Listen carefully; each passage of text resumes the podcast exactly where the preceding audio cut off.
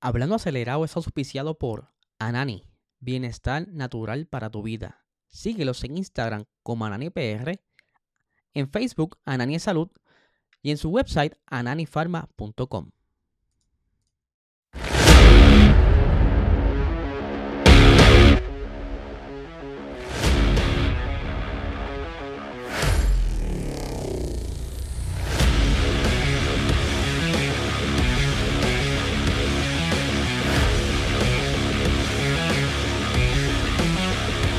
Saludos amigos fiebre y bienvenidos a todos a otra edición más de Hablando Acelerable. Habla Eliezer, espero que se encuentren bien. Varios anuncios. Esta semana tenemos eh, tercera ronda de la Esports F1 League. Esto será el próximo jueves. Eh, en adición tendremos episodio de la Fiebre Podcast donde estuvimos hablando eh, de lo que ocurrió este fin de semana en Fast or Nothing y eh, las tres horas Balbolin. Así que tremendo episodio. Lo digo desde ahora, yo no me sentía muy bien, pero le metimos duro. Le metimos duro, estaba medio agotado y qué sé yo, pero le dimos como siempre. Saludos por ahí a la gente que se está conectando. Estamos aquí activos. Por supuesto, contamos con el auspicio del mejor canal medicinal de Puerto Rico, Anani. Si quieres bajar los niveles de estrés, ansiedad, dolores musculares, busca estos productos de alta calidad en tu dispensario más cercano. Síguelos en Instagram como Anani PR y en Facebook como Anani es Salud. Y por supuesto, también con el auspicio de eh, el señor El Cien Otero, Luis Otero, quien puede ayudarte con tu negocio, si necesitas ¿verdad? reestructurar tu negocio, si quieres formar tu negocio para que lo eches hacia adelante y generes mucho dinero, que por cierto, eh, Otero estará auspiciando el sorteo de este mes, que será el set de gorra y polito de tu equipo favorito de la Fórmula 1. ¿Cómo puedes participar? Bien fácil, te suscribes y comentas eh, te suscribes al canal y comenta en estos eh, videos. De los comentarios estaremos sacando eh, el, el ganador. Obviamente yo corroboro si el que comentó está suscrito, así que esa es la manera para tú poder participar. Gorrita de F1 y polito de F1 para finales de este mes estaremos haciendo el sorteo, así que estén bien pendientes, traído ustedes por el 100 Otero. Así que ya lo saben. Y saludito por allá a Kevin Ríos y a Alex González. Vamos a arrancar porque Dice por aquí, contra qué duro. Seguro que si seguimos apretando, metiéndole para que ustedes estén contentos. Eh, vamos a arrancar porque bien les mencioné aquí al principio del podcast que estuvimos un fin de semana bastante intenso con Fast or Nothing y todo eso. Y pues surgió eh, algo en uno de los videos de Fast or Nothing. Vamos a ver el video, ¿verdad? Para que tengan un poquito de contexto de lo que estoy hablando. Este video que están viendo ahora mismo en pantalla es el Mirage que logró conseguir las 200 millas en Fast or Nothing, allá, en la media milla, y que fue un gran logro para un carro eh, con tanto trabajo invertido, tiempo y demás, que todo el mundo estuvo muy contento por haber conseguido ese récord, Ese, ese tiempo en ese tipo de carro, pero al parecer no lo tomaron como que muy eh, por, ¿cómo decirlo? No lo tomaron en serio, como que se molestaron y debajo de, en ese mismo post, en los comentarios, una un espectador eh, comentó lo siguiente, ¿verdad? Aquí tenemos, dice, este tipo de chancros sin espejos retrovisores deben quedarse en Salina. Si no es un carro calle con aire acondicionado, no debe estar en esta plataforma de font, que es Fast Nothing. Esto le resta al evento para los carros Frankenstein esta salina. Por supuesto, el señor Faso Notting, mejor conocido como Osvaldo Frigel, tuvo que contestar a lo que dice fulano. Me parece insólito lo que estás diciendo aquí. Si algo tiene font, es que no es clasista. Creo la, eh, creo la marca para la gente como yo, eh, que no podían comprarse un Ferrari o un carro del año. Rápidos o nada. Fast or Nothing.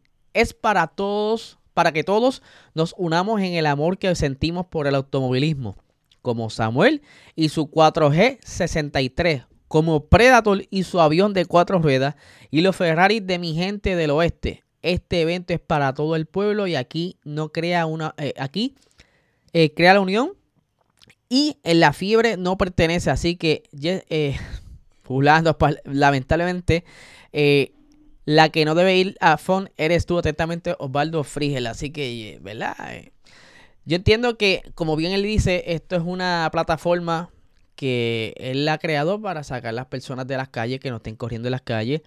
Y que al ser una pista o un espacio tan grande, pues puedes divertirte más con tu carro y ver qué tanto puede dar tu carro.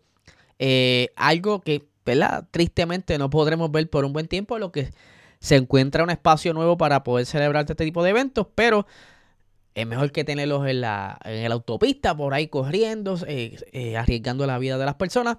Y que la realidad es que ese carro, yo te digo la verdad, en Salina no pudiera cudrarse, es un cuarto de milla nada más. Y yo creo que ahí en ese tipo de, de, de espacio es que puede demostrar cuánto da el carro y se ven entonces los frutos de los muchachos que estuvieron trabajando arduamente durante todos estos meses para poder llegar ahí y lograr lo que hicieron. Así que pues son cosas, son opiniones, ¿verdad? Porque cada cual tiene su pensar, pero eh, bien contestado por Osvaldo.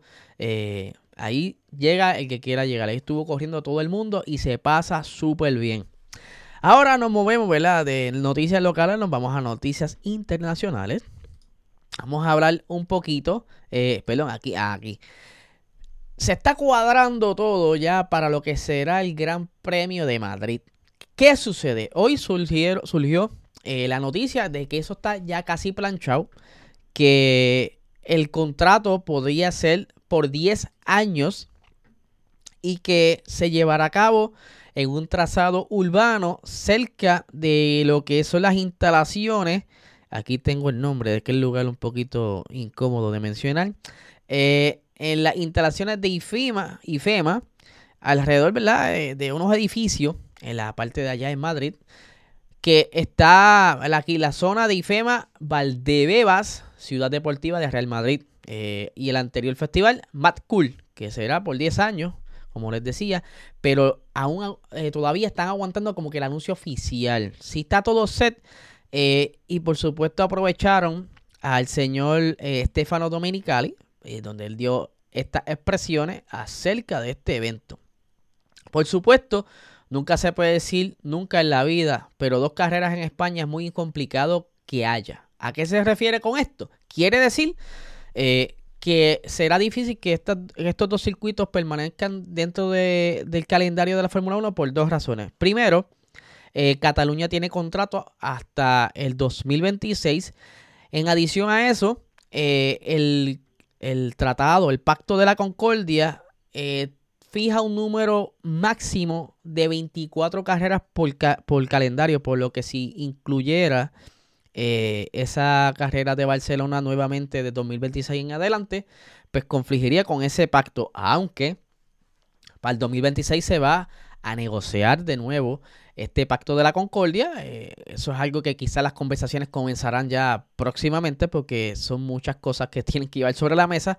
Pero eh, de ser oficialmente el anuncio de que entre a, la Fórmula 1, sería un contrato de 10 años que entrarían entonces del 2026 al 2035. Eh, que está bastante agresivo, diría yo, ese, ese calendario, pero eso es lo que quieren, eso es lo que están empujando ya hace semanas, atrás meses, que Madrid estaba loco por tener su, gran premio, así que va, parece que bastante adelantado todos los planes. Y ya muchas plataformas han dicho que ya eso está al otro lado. Eh, por ahí a Mikey González, la bestia, el ganador del Logitech G29, que espero que se lo esté disfrutando.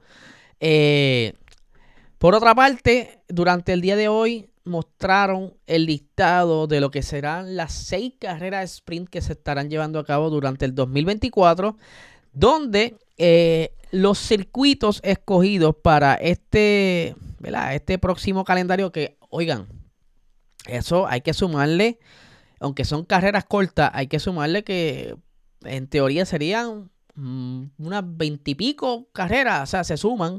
Eso lo mismo está ocurriendo con lo que es Fórmula E y este, los mismos eh, MotoGP, que aunque en calendario vean una fecha, a veces se multiplica por dos, aunque sea la mitad de la distancia. Tengo por aquí que los circuitos son China, ¿verdad? Si es que no ocurre nada extraordinario y no puedan ir a China. Miami, que vamos, se, se debe dar cool. Austria, que ya lo hemos tenido ahí. Austin también. Brasil y Qatar. Eh, ya Qatar eh, vimos que también fue un fin de semana bastante chévere con lo que fue la Spring Race. Así que yo, yo estoy, ¿verdad? Como que acostumbrándome a este tipo de fines de semana. Eh, pero aquí se fue la cámara. ¿Qué pasó aquí? ¿Qué pasó aquí? Porque yo no me veo. Mira, se fue la cámara. Parece que se agotó. Vamos a decir, ¿verdad? Sí, se agotó la cámara. Qué bien. anyway. Eh, nos vamos sin cámara, que se chave todo. Yo no voy a parar para cambiar la cámara esta. Eh, ahora, surge una noticia durante el día de hoy. También, ¿verdad? Hoy estuvieron intensos y eso que se acabó la temporada. Eso es lo que está bien extraño, que están todo el mundo tirando balazos.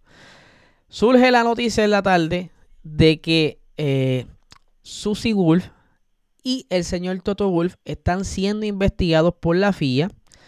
Aparenta ser por conflictos de intereses.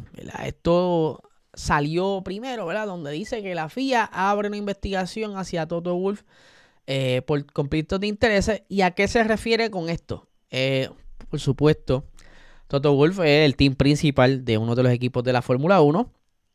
Mientras que su esposa, Susie Wolf, ella es la mandamás eh, de lo que es la F1 Academy. Ella es la directora general. Que hay de diferente entre Toto Wolf y eh, Susie Wolf. En cadena de información, Susie Wolf tiene más acceso a lo que son tipos de, información más oficiales, ya, ya, venga directamente de la FOM, ¿verdad? que es Liberty Media, eh, porque ya Toto Wolf está varias cadenas por debajo porque es simplemente eh, director del equipo de Mercedes. Ahora, se cree, ¿verdad?, que se están eh, diciéndose información que, ¿verdad? Que no se supone que Toto Wolf sepa. Eh, y al ella tener ese tipo de acceso extra por parte de las todas las reuniones que tiene con la FOM.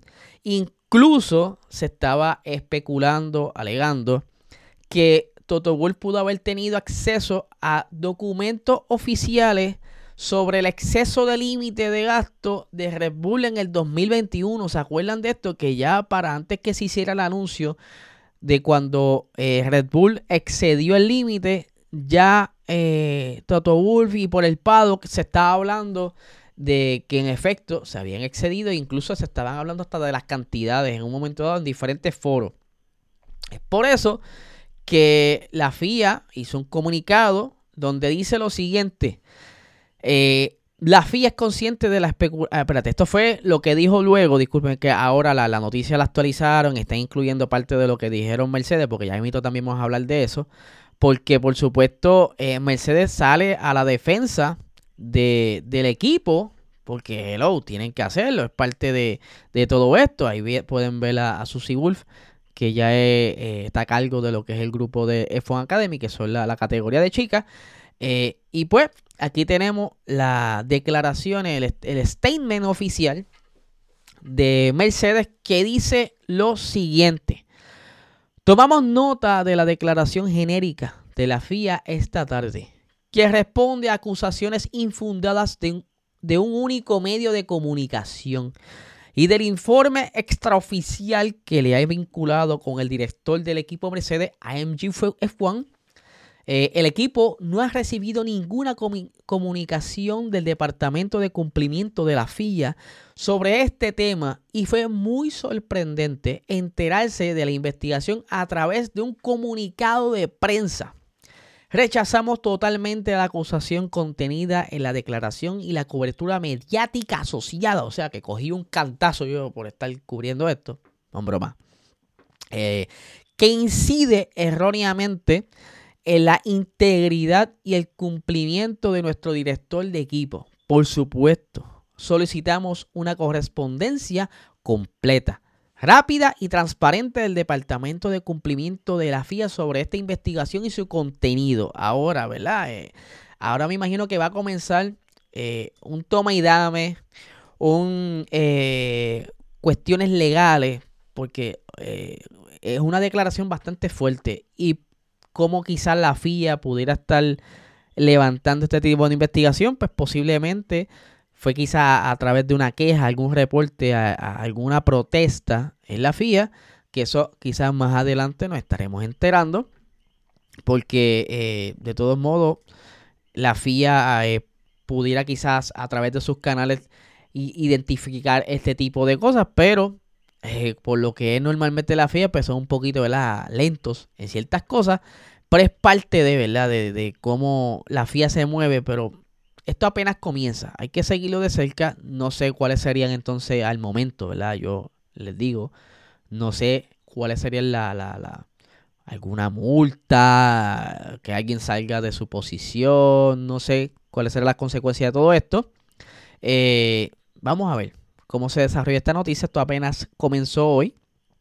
Y posiblemente durante el resto de la semana estemos escuchando cosas similares o, alrededor de esta noticia. Pero como siempre, estaré buscando siempre la. Vaya la redundancia buscando la información lo más eh, certera posible, eh, sin que tenga que ver con mucho tipo de especulación. Y si hay alguna especulación, porque no hay más nada, se lo estaré dejando saber. Así que vamos a estar pendientes de todo lo que sale. Así que, Corillo, ¿verdad? Discúlpenme que ahí se me fue la cámara pique, se me agotó. Así que como siempre, pendiente a nuestras redes sociales, Puerto Rico Racing Sports, como también a nuestro website Hablando Acelerado, para que estés al día, no tan solo eh, de lo que se habla aquí en el podcast, también tenemos otro tipo de información que estamos posteando en el website.